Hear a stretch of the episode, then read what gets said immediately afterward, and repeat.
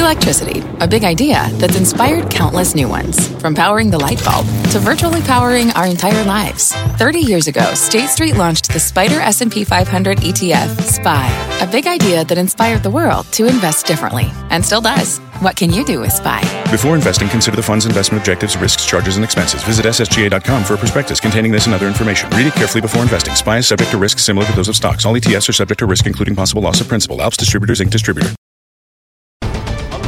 Right. Fast Money starts right now with breaking news. Boeing seven thirty-seven MAX planes are now grounded around the world, including here in the United States. But the stock ending the day slightly higher, still, though, having its worst week in three years. Let's get to Contessa Brewer, who's been covering this story for us back at headquarters. Contessa. Hi there, Sarah. The F A A says it got newly refined satellite data that led to the decision to ground the Boeing MAX aircraft. The grounding is temporary while the investigation continues, but this is a dramatic reversal from the support the F A A was voicing even late yesterday about the safety of this particular aircraft. The acting F A A administrator just talked on C N B C about how new information led investigators to see similarities between the two deadly crashes, a likeness in the aircraft movement of the Ethiopian Airlines crash and the Lion Air crash. The full track of the flight, the Ethiopian flight, was very close to Lion Air. Uh, the initial track that we got on Sunday and Monday morning was only three minutes long, the first three minutes of the flight. The new track data we looked at was uh, almost for the entire length of the flight. Also, uh, the evidence that we discovered on the ground sug- uh, actually um, was even further evidence that the flight was very similar to Lion Air. In the order to ground the Boeing seven thirty-seven, both MAX eight and MAX nine, quote, the acting administrator has determined that an emergency exists related to safety in air commerce. The data recorder, the cockpit voice recorder were damaged in the crash, and special equipment is needed to extract the information from them. So now those data recorders will go to France. Ethiopia is leading the investigation with assistance from the F A A and the N T S B. Now, interestingly, FlightAware sent out a statement saying that it and its partners at Aireon, and this was just confirmed by the acting administrator, had provided the data on Flight three oh two. It's part of the information they use to monitor these planes globally that is now contributing to the investigation, and we now know that it was uh, potentially instrumental in having uh, the F A A ground these flights. Boeing has also given us a statement. We want to read that to you as well. Basically, it says that, um, that uh, Boeing continues to have full confidence in the safety of these seven thirty-seven MAXes. However, after consultation with the F A A, the N T S B, and aviation authorities, uh, that they are going to support the, uh, out of an abundance of caution and to reassure the flying public, they're going to support the grounding of their planes. Now, after plummeting some three point five percent on the news, Boeing's share price rebounded. It closed up half a percent. And the airlines, by the way, uh, Southwest, American, United, they all say they're working with passengers to facilitate rebooking. There might be some short-term pain on that front, Melissa. All right, Contessa, thank you. Contessa Brewer back at headquarters with the very latest. So analysts on Wall Street this morning saying the long-term in- impact could be minimal. The stock actually was higher today, as Contessa had mentioned, after being down eleven percent in the past two, two days. So you got to ask yourself, is the Boeing bottom for this incident in? Guy. Great to be back. I miss welcome I back. miss everybody. Big welcome Guy back, everybody. Welcome back, away. Guy. I mean, this is like fantastic. I think the short-term bottom might be in. And why, the, why do I say that? Well, the stock obviously traded pretty well today. I happen to think President Trump did the right thing, and I think he probably did Boeing, the company, a big favor by doing this. It takes a degree of uncertainty out of the equation, and I do think it's going to be short-lived in terms of how the stock reacts. We had a huge volume day yesterday. We had a huge volume day today. That typically, to me, says capitulation. The Boeing story fundamentally, I don't think, has changed. Still a huge free ca- cash flow story. Plus, are people really going to try to now back out of deliveries for this plane and get into an A three twenty? It's just not feasible. So I think they'll straighten this out. And I think a couple weeks from now, we'll be talking about Boeing being a four hundred twenty dollars stock again. Karen. Yeah, I agree with that. I think this was good for Boeing to, as Guy said, take the uncertainty out of the equation. I think they made a mistake not doing it themselves. However, they can now sort of draft under the cover of the F A A and the president. I think it's the right thing for them. I, I agree with Guy. I think because this is now, uh, I think it is contained. right? I think it's contained. And so even if we see either for Boeing or for the airlines, some increased expenses because you have to swap planes, that's always expensive. Maybe they even have some insurance if they have to do that. But uh, that will be short-lived. So I think this is very good for Boeing. For the, sh- I, I think the bottom is in. What it, what is the short term? Because to put this in perspective, the Lion Air crash, we still don't know the cause of the Lion Air crash, and that was nearly six months ago. And here we are on to our second crash. Um, so, you know, what is short term? Because we've been six months, and we didn't know the cause of that one. This could be another six months. We don't know how long these planes are going to be grounded. What are some of the unknowns? You're a Boeing in- investor. You hold it. You like it. You still stand by it.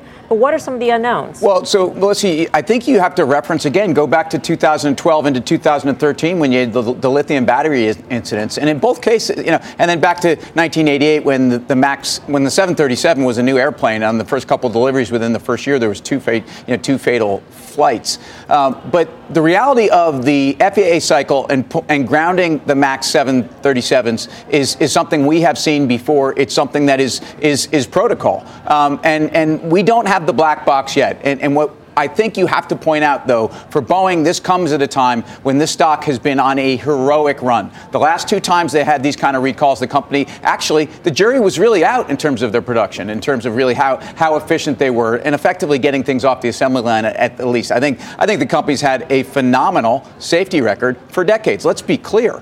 So, um, you know, the stock on valuation wasn't terribly cheap at this point. Guy pointed out the free cash flow dynamics. Um, I, I don't think you have to chase into this one. Um, but do do I think that there's a major sell-off coming? No, when I think that demand for commercial aircraft globally continues to get better, uh, and I think the order book is, is not really going to fall apart here. And, and look at Airbus. I mean, Airbus, which was always thought of to be, um, you know, the very weak sister, by the way, is at all-time highs right now. And Airbus uh, arguably is rallying not just because of Boeing's weakness, but Airbus has been rallying off the charts for two years. It's outperformed the S and P by twenty-five percent when European stocks have been awful.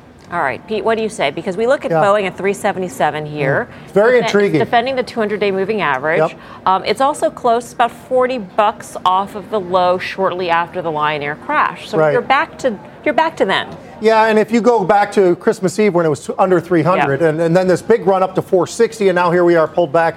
Call it three eighty. It's a little less than three eighty right now. I think. What I think is intriguing is the president, I think, did do them a favor. I also think that uh, you were pointing out, Karen, that there seems to be a little bit of stability at this point. You talked about some of the volume as well, uh, Guy, but I think what it sets up for for me is when you look around right now, what is the V I X trading at? It's it's twelve, thirteen, thirteen, something like that. There was no scare last week whatsoever. You look at implied volatility in Boeing, for all the right reasons, it's very high. But if you like the stock right now, you buy that stock and you're selling calls against right. it. You're getting almost twenty dollars for an April at the money really? call right now to sell against that. And what you're also looking at, the implied volatility has gone from sixteen to forty. I mean, these are the opportunities that a guy like me lives for. I mean, I'm always looking for opportunities as long as the story is intact. We don't really have the full story yet, obviously. Right. I mean, that's still more to come. Yeah. But if you're willing to say, you know what, I want to take a shot here, that's the way you do I'm it. I'm also wondering if the Dreamliner, and maybe this is a question for Tim, if the Dreamliner incident is fully comparable in that um, it was something mechanical and also there weren't fatal crashes involved right. with the batteries. Fair enough. Absolutely. Which completely changes the equation, no? Look, the liability dynamics here could be extraordinary. We don't even really know what they are because we really haven't seen this before. Uh, and again, going back to their records. So, yes, I agree. I'm I'm really talking about a stock that would have some kind of an overhang and how it's tended to behave in the past after you've had a grounding. And even even before, look, in, in two thousand thirteen, I believe it took two months, maybe almost three months before you actually saw the, the F A A put them back up in the air. And, and yet the stock did most of its damage within the first first six weeks of that, and that was really a sideways trade. It wasn't a trade down. It even started to rally before they went back up.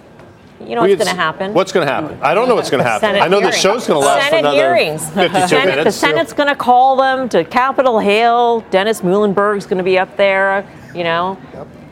Going to so, be nasty. Is right. that bad Head, for the stock? Right. Sometimes is that another? Is that headline risk? You know, it's to Tim's point. Sometimes I mean, you look that. when Facebook went and testified, that yeah. stock was one fifty-two at the time. I think it was last March or so, and then obviously that stock rallied to two hundred five dollars, and you saw what happened subsequently. So I think it could be a, a, a great entry point. And look, do I think it can go lower from here? Yeah, maybe. And there's clearly headline risk, but you look at the volume that's traded over the last couple of days. You go back and say, has the fundamental story of Boeing changed? I don't think it has. Yes, clearly these are tragic incidents, but are people going to totally change their order book. I don't think that's going to happen. I mean, again, going if you're going to go from this plane to an A three twenty, the backlog for the A three twenty is longer. So Five years. It, exactly. So I don't think you can feasibly do that. Now, if they come back and say there's something fundamentally wrong with the, the aircraft, then it's a completely different conversation. Again, I'm not an expert. I don't think we're there yet. What's the impact, do you think, on the airlines? The airlines who have to swap out the planes, who have to lease new aircraft? Well, for the U S airlines, it's actually less than some of the other ones yes. around the world, in right? In terms of so, the MAX eights in their fleets. In terms of how they're going to mix, sh- shift the mix of their their fleet. I think for Southwestern, uh, that's probably the biggest one that'll be impacted. But I don't even know, actually, if we're going to see any big impact here. And I think if there, you know, if there are Senate hearings, Boeing does have an outstanding record, so...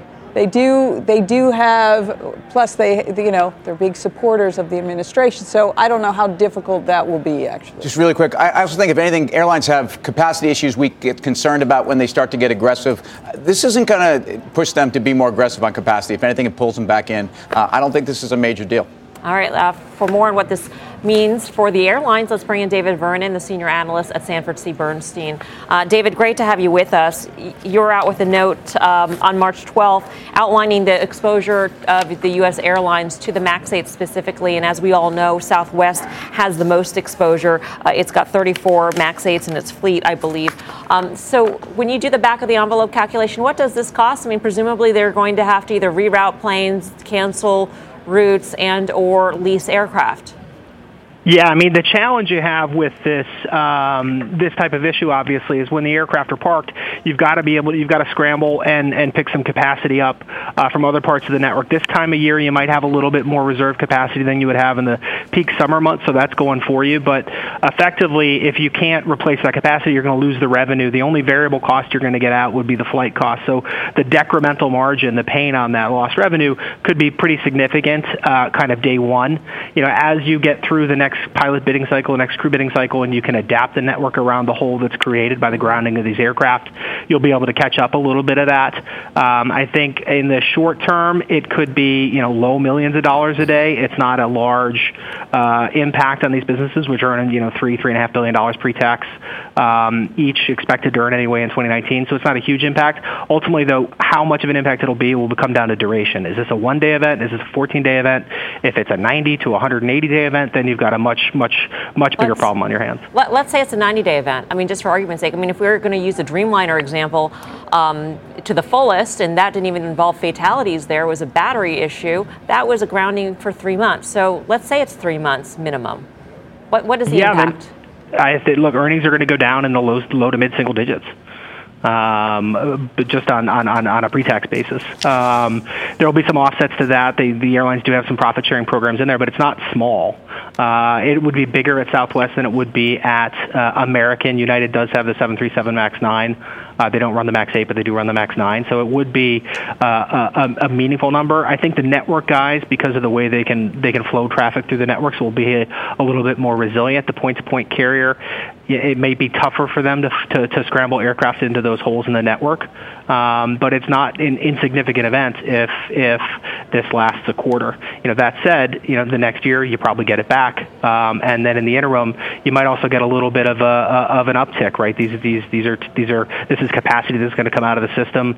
Demand is going to go up in other markets. Um, I don't know that the airlines will go out and try to maximize profit by raising fares on that, but the way the fare algorithms work, you will see a little bit of consequential revenue lift, um, just given the the dislocation on on on the available supply in the market in the near term. David, it's Karen. Let me ask you something. For earnings, don't you plan, or I would think most analysts would plan to sort of ignore what happens in the next quarter or two if the companies can sort of give us a good picture of what were the costs associated with this and what would it have looked like without it? Yeah, look, I think this is something that you can look through, provided there's a, a path to getting the aircraft back up in the air. You know, one quarter of, of missing five percent of your flying for one quarter doesn't doesn't knock your the, the value of your stock down five percent. I think you can certainly look through some of that, um, provided you have a path. I think what you still have to deal with, though, is some uncertainty around this, right? If it's ninety days, could it be one hundred twenty? And, and, and until you get a little bit better view, and hey, maybe it's thirty, so you don't have that, that certainty of, of the duration. correction, and that's where the real um, the, the real risk is. These stocks do. Investors will look through the long term, but they will trade on the, the, the rate of upward and downward earnings revisions over time. And if you take take take the, the, the nineteen number down, the twenty number down, maybe make them down a little bit, maybe you get it all back, maybe you don't. Um, so it, it will take a little bit of an impact. That's it, it seems like it's in the stock. Uh, you know, today the share price reacted negatively on the F A A announcement, and then they kind of came back a little bit. I think the market's getting a little bit more comfortable with with, with, with looking at this. Obviously, there's new information. We're going to get more new information as they analyze the, the recorder, so there's no knowns here. Sure. Um, uh, last quick question, David. We're, at, we're almost out of time, but at what point do the airlines decide, you know, we're going to lease new aircraft, or we're going to lease aircraft to stopgap the planes that were taken out? Uh, I think that'll be an aircraft-specific decision, right? So the okay. network planning guys right now probably just canceled their uh, Saint Patrick's Day plans. They're going to be working for a while on this, right? They're going to be trying to figure out, um, you know, where can they extend the life of some assets? What air, what aircraft might they be able to get on lease? Mm-hmm. Uh, what can they spool up? They're also going to be working on, you know, probably trying to figure out when they can get the crew bids, because it's not just the aircraft, right? You've got to have the, the pilots trained up on that new type of aircraft and right. have them available. So there's a lot of moving parts in this thing. So there's going to be a lot of work trying to accommodate for the uh, accommodate this over the next couple of weeks.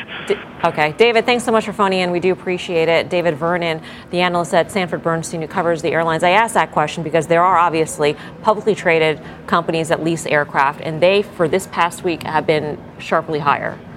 Uh, AirCap as well as uh, AirCastle. So I was just inquiring about yeah, that. And in terms of some of the airlines and the effects, I mean, Delta's probably the least affected, but I think when you look at Southwest and you look at some of the reactions today of some of these airlines, the fact that they actually moved into the green, that's pretty impressive. It tells you that people are at least somewhat comfortable with the idea of where this goes. Even though there's a lot of unknowns, they, they, it seems like the public didn't want to just completely exit and leave. Seems like they're, they're seeing that there is value here still yeah. for the the Uniteds of the world, the Deltas of the world, and Southwest. Real quick, to Southwest, who has the biggest exposure, yes. we're talking about their t- entire fleet is probably close to eight hundred planes. It's six percent of the hours Five flown. and a half, right, and it's five percent of these planes make up their fleet. So thirty-four, I think, of these planes are going to be taken out of service, which is obviously is a big deal, but we're not talking about a catastrophic number of planes taking out of service. So you look at what Southwest has done. It's moved from fifty-eight down to fifty and a half, fifty-one, traded well today. Tim can speak of valuation nine times forward earnings, and you ask yourself, did this sell-off create an opportunity? I think the answer is yes. Let me speak to valuation on forward earnings. And, and you know, I tell you what, Delta is below nine. And, and so here's what I would say. I mean, we're talking about value, and, and, and the analysts talked a little bit about some of the, the, the, the dynamics. Look, the sector, to me, trades like there's a major problem going on. In fact, um, I think these trains, uh, these trains, these planes yeah. are, are ultimately ridiculously cheap relative to the economy, relative to the improvements and the efficiencies they've put through. If you've been trading airlines for the last five years, you've had enormous opportunities to trade the range, but effectively you've gone nowhere. Um, Delta, to me, is the best of the breed, and I, I, I stay long. I agree. Even though they're cyclical, I mean, they're already reflecting the slowdown. Stick with the trade. Yep. All right. Still ahead. More on Boeing's problems with the seven thirty-seven MAX. We are on the watch for more breaking headlines. Plus, despite the Boeing drama, the market rally marches on. The S and P five hundred closing above and testing that key twenty-eight hundred level for the second time this year. And later, check out Roku's big run. The stock has more than doubled in twenty nineteen. So why is Wall Street turning against the streaming service? We've got the details. We're live from Times Square in New York City. Much more Fast Money right after this.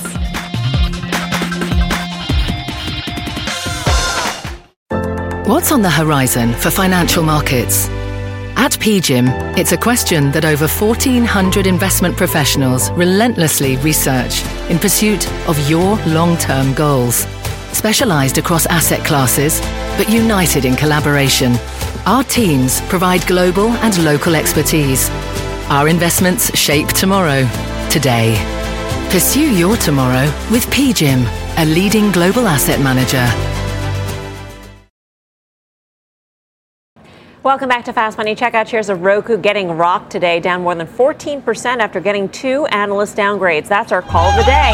Luke Kaplan and Macquarie Research both with bearish notes on the stock after a one hundred percent jump so far in twenty nineteen. Both notes pointing to valuation and increased competition in the streaming space.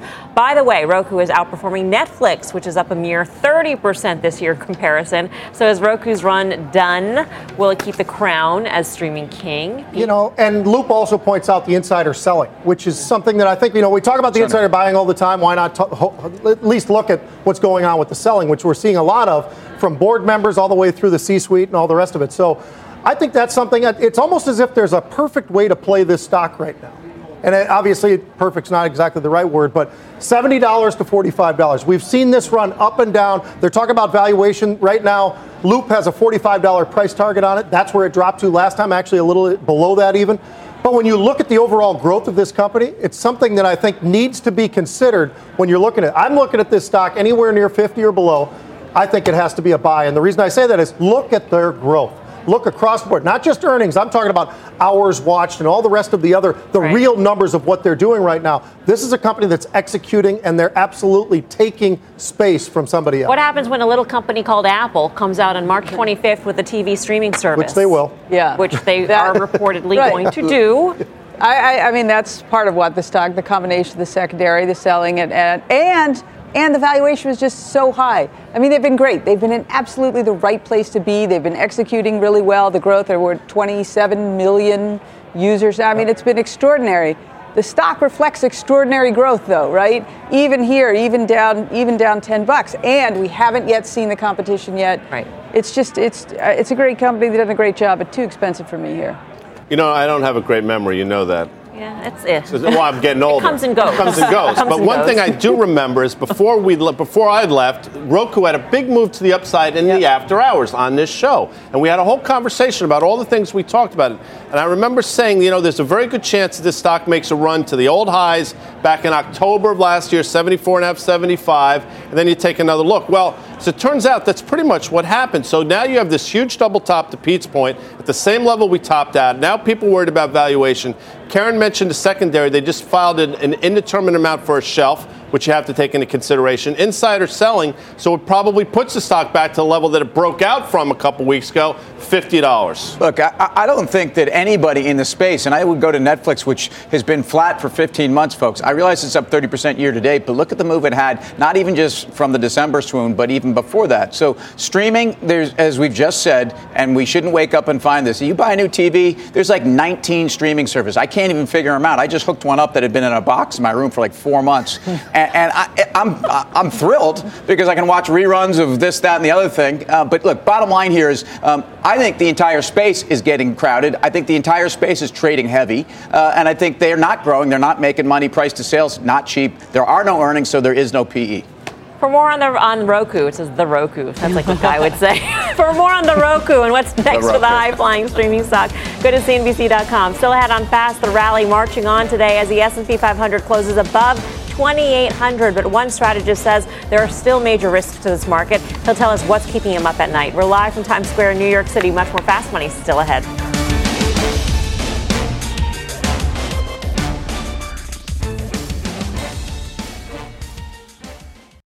Welcome to the Canva guided meditation for stress at work. Impending deadline? Generate Canva presentations in seconds. So fast. Brainstorm got too big? Ooh. Summarize with A I in a click. click, click. Writer's block? Release with Canva Magic Write. Magical. Stress less and save time at canva dot com. Designed for work. What does it mean to be rich? Maybe it's less about reaching a magic number and more about discovering the magic in life. At Edward Jones, our dedicated financial advisors are the people you can count on for financial strategies that help support a life you love. Because the key to being rich is knowing what counts. Learn more about our comprehensive approach to planning at edward jones dot com slash find your rich. Edward Jones, member S I P C. Welcome back to Fast Money. The S and P five hundred managing to close above a key level today, despite global growth worries still swirling around Wall Street. Let's get to Bob Pisani down at the New York Stock Exchange for the latest. Hey, Bob. Hello, Melissa. You know, this is a very important moment for the markets, potentially. We are finally breaching the twenty-eight hundred level in the S and P five hundred. And we've even got a shot at getting over twenty-eight twenty. We got close today. This is where five rallies, look, I've circled them here, have failed in the last six months, in October, in November, in early December, in late February, and early March. So a break above twenty-eight twenty may drag in more investors because a lot of people are still sitting on the sidelines. Despite the Boeing concerns, the V I X has dropped to thirteen. That's essentially the lows for the year. Now, one thing might be helping. Friday is a quadruple witching expiration. This is the quarterly expiration of index options and futures and individual stock options and futures. Jeff Hirsch from the Stock Traders Almanac has noted that there is a slight upward bias in this week. It's been up twenty-four times since nineteen eighty-three, and it's only been down twelve times. The key, though, long-term, we talk about this all the time, is the global growth outlook. We had good data today with economic news on durable goods and producer prices in the United States, and that may help bulls to argue that earnings may not turn negative for the first and second quarter. Maybe. But to keep the rally going, we need more meat on the bones. That's why investors will be watching key Chinese economic data overnight. I'm talking about retail sales and industrial production. Now, what traders need is better visibility, as I mentioned, on the global growth. FactSet recently pointed out that companies with earnings outside the United States have much lower earnings expectations than companies that have the majority of their earnings inside the United States. And this is the S and P five hundred, not the Russell. That means that China and Europe need to stabilize to get better visibility on earnings. Elsewhere, Brexit's another mess. The British pound's nearing a two-year high. But what the street wants is for the deadline to be extended and then another referendum that might result in the U K remaining in the E U. Back to you, Melissa. All right, Bob. Thank you very much, Bob Pisani at the N Y S E. All right, we go to Tim here. Emerging markets still overall the most crowded trade on Wall Street. Yeah, well, and, and it's about time because, I mean, I tell you what, they, they actually have been outperforming now for four or five months. I'm not telling you things are rosy. In fact, China's going to have a bunch of macro data tonight that I think could actually scare people. I mean, retail sales are going to come out. Mm-hmm. If you look where the trend is on this, industrial production, all the main barometers really of real time, um, less, I think, so than the P M Is, which you get, which are a little cloudy. Uh, machine orders last night in Japan were terrible. Um, durable goods here in the States were a little bit better this morning, but that's a choppy number. Look, bottom line is no one's going to be blown away by global P M Is and the global growth dynamics. The question is, did we take the spoke out of the the, the, the stick out of the spoke and have a place where markets can start to reaccelerate a little bit? My sense is with stimulus abounding around the world, especially in China, I actually, as I've said, in the last couple of weeks, I think data has bottomed. All right. Well, our next guest says there are big risks to this market that could put the rally on hold. Let's bring in Joe Zeidel, Blackstone's chief investment strategist. Joe, great to have you with us. Thanks. Um, so on the U S, you're cautious for now. Well, on the U S, I mean, we're looking at this this growth slowdown, but I think there's actually a case for optimism here, and that is we are seeing some of these leading indicators showing signs of, of troughing, not only here in the U S, but in China as well. You know, we talk about the China data that's coming out this week, but what we've seen over the last couple weeks are things like business confidence in China starting to improve, uh, new orders actually in China starting to improve as well. So I think what we've experienced here is a bit of a growth slowdown, but my guess is it stabilizes in two thousand nineteen, and I think one of the big themes for all of two thousand nineteen is going to be central bank liquidity, which is a sharp contrast to what we saw in two thousand eighteen. So I think the good news for markets is this. The idea that we're going to run into a recession, I think, has been pushed off, which gives us another opportunity for, uh, like, call it another profits cycle. So we're running into a profits headwind in two thousand nineteen in the first and second quarter, and that's likely to cause markets to, to pause in the short term. But the reality is, with this lower growth profile, Our, our cycle is extended out, and I think we can get another profit cycle here. So in other words, I think the corporate profit story could actually improve as the year goes on, or maybe even to two thousand twenty, because right now analysts are pretty negative on corporate profits. For China, that's a place that you're overweight. So we're seeing this this sort of inflection in terms of the, the data out of China, and at the same time, we're still waiting for the full effect of the stimulus that's already been put into place, not even counting the stimulus that could still be put into place, right? Yeah. So what, what's the upside from here for a market that's, you know, up, what, twenty percent, something like that this year? Well, I think the upside is that, you know, you've had almost the equivalent of two point two trillion renminbi injected into the market from the People's Bank of China through reserve cuts and things like that. At the same time, you've got the E C B, who's likely to, you know, sort of pivot fully back into easing mode because I think Europe continues to slow. Not only is G D P growth in, in, in Germany and France sort of really weak, but their leading indicators to t- continue to deteriorate. So I think the upside to the markets in two thousand nineteen is global central bank easing. Last year, fifty-six percent of central banks hiked rates and the monetary base contracted. The last time that happened was two thousand eleven, and two thousand eleven was a really tough year for equity and credit risk assets. So I think the big shift this year is that we do swing back to easing. So U S cyclicals, things like energy, materials, technology, they're all two to three or four hundred P E points lower than they were in September's peak. So I think as we do get more of that central bank liquidity, even if we pause in the short term, six to twelve months from now, I think we're higher because valuations are more attractive, the ten-year Treasury uh, yield is lower, and we do have this central bank easing. In the short term, it's a tug-of-war between fundamentals and an earnings problem. So, Jay-Z, let me ask you something. Mainly, I just wanted to say Jay-Z, but also, what do you? Where does it, this? Where is China if we don't see a trade deal? I mean, it's all been this optimism that's starting. That's not starting. It's really been accelerating. Is that all predicated on a trade deal? I think a lot of it is, and I think if trade deteriorates from here, both the U S and China lose. There is no winning a trade war. There is no. Uh, good outcome from a trade war. So I think the big risk to the markets is that this trade war is not resolved. That's risk number one. Risk number two is let's say we resolve the trade conflict with China, and then let's say we de- decide to turn and engage Europe or European autos. I think that is a, a risk to the markets.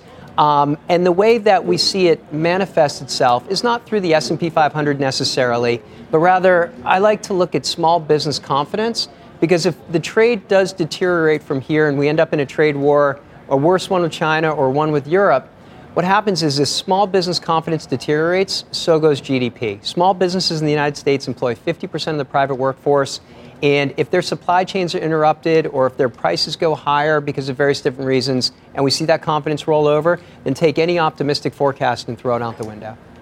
It's interesting. I thought one of the big stories, obviously Boeing was a big story today, without question. But, you know, the president had this press conference, and, you know, one of the many things he said is he's really in no hurry to do a deal with the Chinese.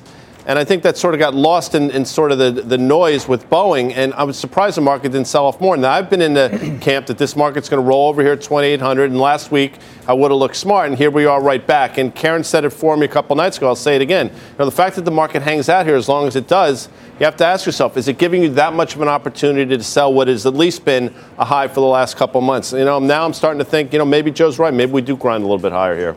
We'll see. Joe, thank you. Good to see you. Thanks for having me. Thanks, everyone. Jay-Z.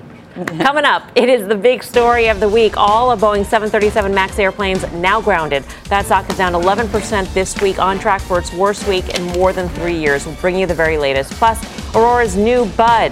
Uh, that stock soaring after the company hired billionaire uh, investor Nelson Peltz as a strategic advisor. Is the sky the limit for this high-flying pot stock? Much more Fast Money right after this.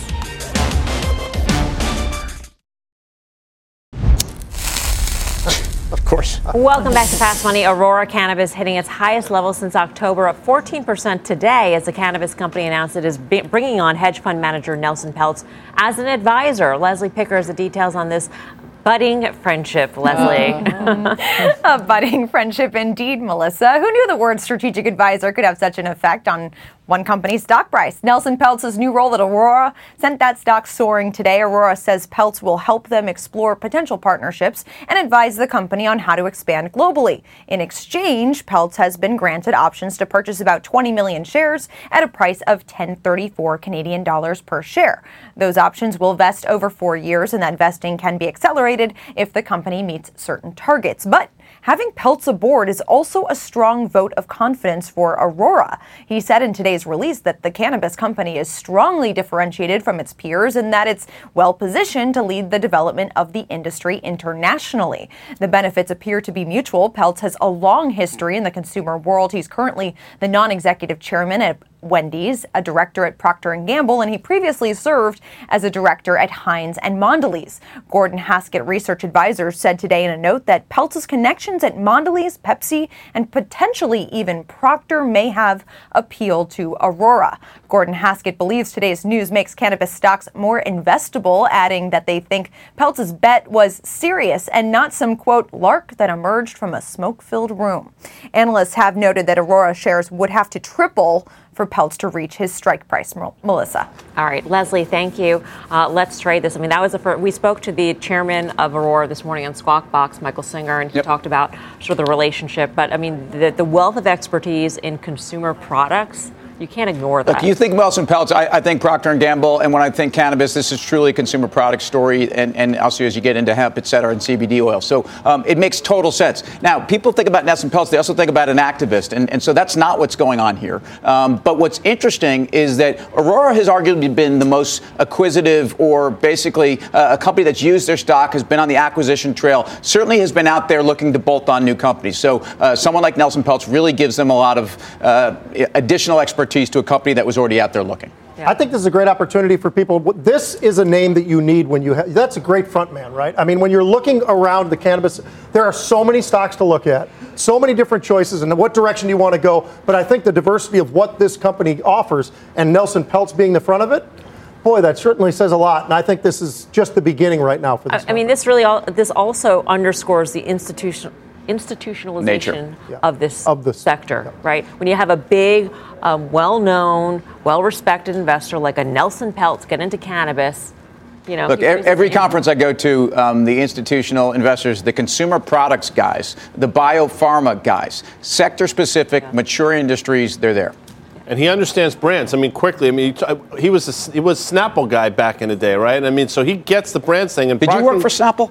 I never worked for Snapple. Really? That's, you didn't kind of I would have had you for a I Snapple guy. I feel like you have had the Those hand cart right. with the... No, you know, I should have worked for... You know, my favorites... Now we're getting off topic, but they made a mint Snapple, which was tremendous. They've taken that off. Tea or just mint? No, mint Snapple.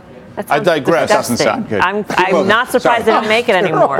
This is my fault, you know, please. You, you know, now Nelson Peltz has had a, roughly a two and a half, three-year relationship with Procter and Gamble. You wonder how that sort of blends in, and I think it makes perfect sense to Tim's point. With that said, I think Procter and Gamble is way over its skis here at close to twenty-three times forward earnings and an all-time high in the stock price. Yeah, but, I mean, they really need a guy like this in terms of the they brand, do. the partnership, to have a national brand, right, well, in C B D? Well, he, he, here's what's going on. So, again, remember the Farm Bill, which had the hemp component, which made it basically federally legal for people to set up hemp and, and C B D businesses. We still have the F D A, obviously, with Scott Gottlieb yeah. leaving. That has put a little bit of change, although the new appointee, or so it sounds like, is very C B D friendly. We'll get into more of that.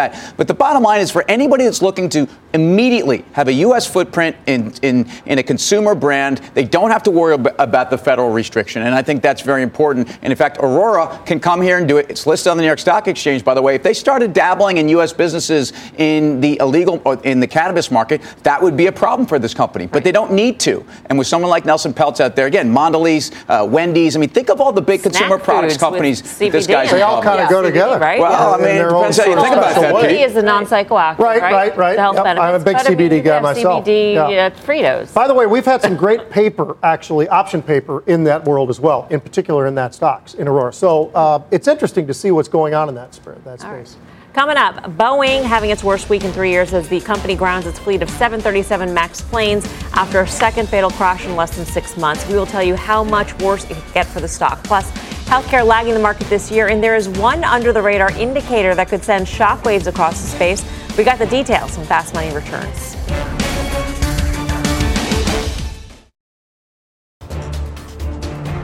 Welcome back to Fast Money. In case you're just joining us, Boeing dealing with the fallout from its second deadly crash involving one of its seven thirty-seven MAX planes. Countries around the world responding to the incident by grounding the planes until a problem and solution are identified. President Trump announcing earlier today that the U S would follow suit. Take a listen. We're going to be issuing an emergency order of prohibition to ground all flights of the seven thirty-seven MAX eight and the seven thirty-seven MAX nine and planes associated with that line. Any plane currently in the air will go to its destination and thereafter be grounded until further notice. Well, it's been a rough week for Boeing, and options traders are betting that there could be more pain ahead. Let's get out to Mike Coe in San Francisco with the options action. And in case viewers didn't know, Mike knows a lot about aircraft and airplanes and how they work. So I'm really curious to get your take, Mike, on top of the action. Sure. So probably unsurprisingly, the options activity has been uh, elevated significantly this week. I mean, we've seen over four hundred thousand contracts a day trading on average Monday through today. That's well over four times the average number.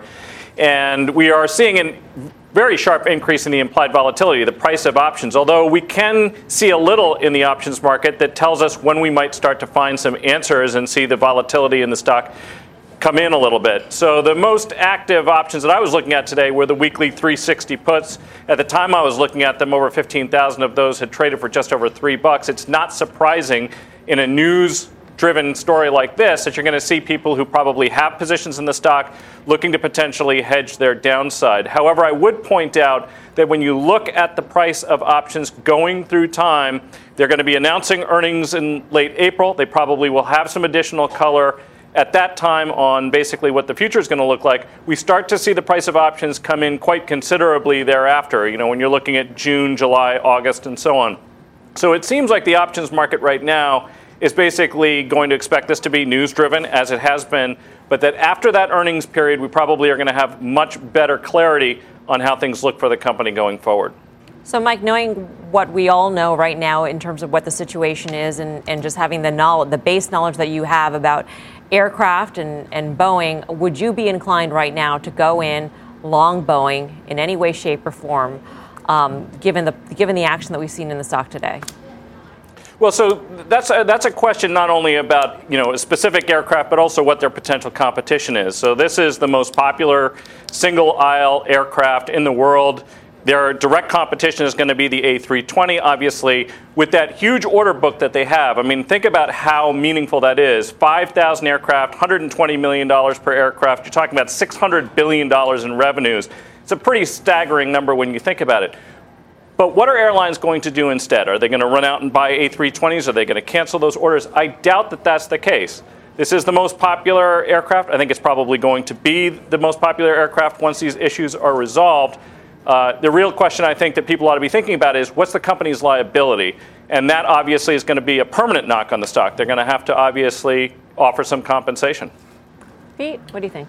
Yeah, and, and Mike brings up a lot of good points, and he and I were talking about similar, sort of similar things when we were talking about this implied volatility has gone through the roof. I, I mean, when you go from sixteen to forty, and Mike really read that off really well, I got to tell you something. I mean, th- these implied volatilities, you don't get an opportunity to see that very often. So that's why to see people buying and paying up so much for the puts is a little bit extraordinary, quite honestly. But this is something that's going to go all the way, mostly, probably call it all, all the way to earnings.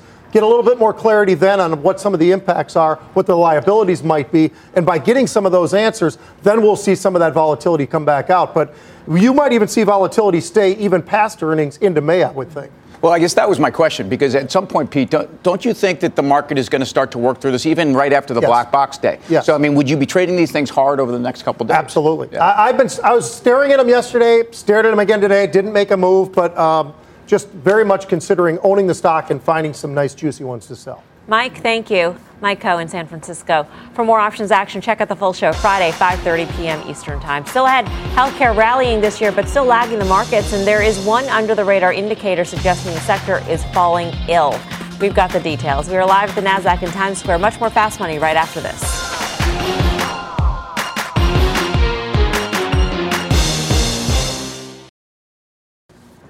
Welcome back to Fast Money. Healthcare underperforming the broader market this year, and big pharma stocks could be about to face a new set of problems. That is according to a report by Barron's.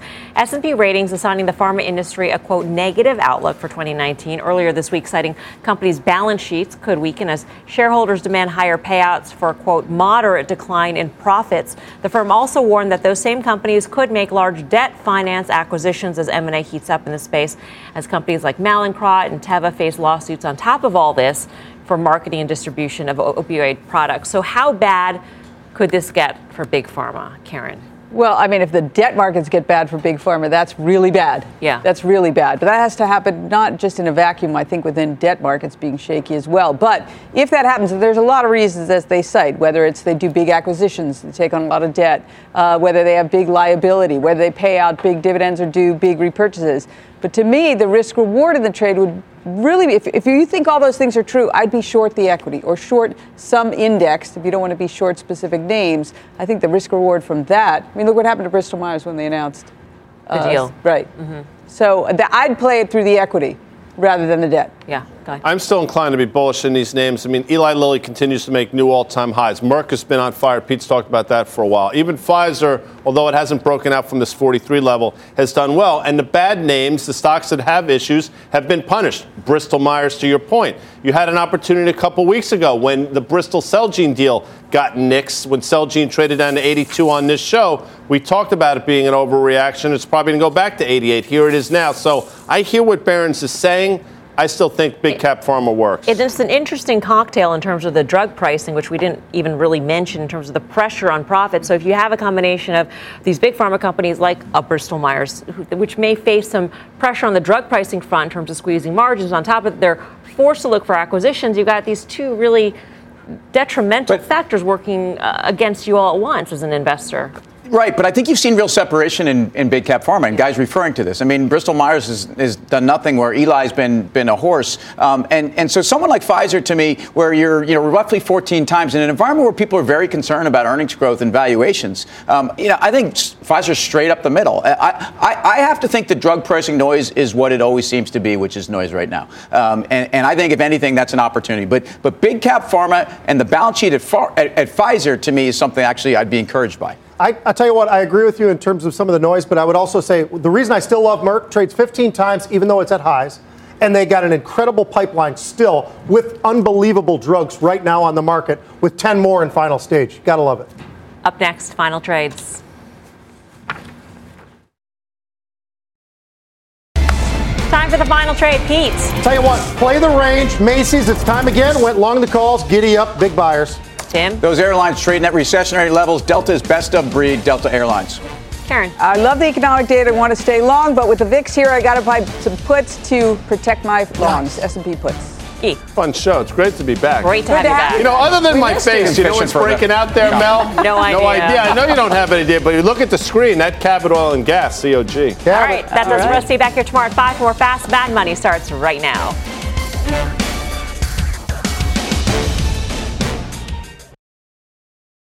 This podcast is supported by FedEx. Dear small and medium businesses, no one wants happy customers more than you do. That's why FedEx offers you picture proof of delivery, packageless and paperless returns, as well as weekend home delivery to ninety-eight percent of the U S on Saturday and fifty percent on Sunday. See the FedEx service guide for delivery information. FedEx Ground service is also faster to more locations than U P S Ground. See what FedEx can do for your business. Absolutely, positively FedEx.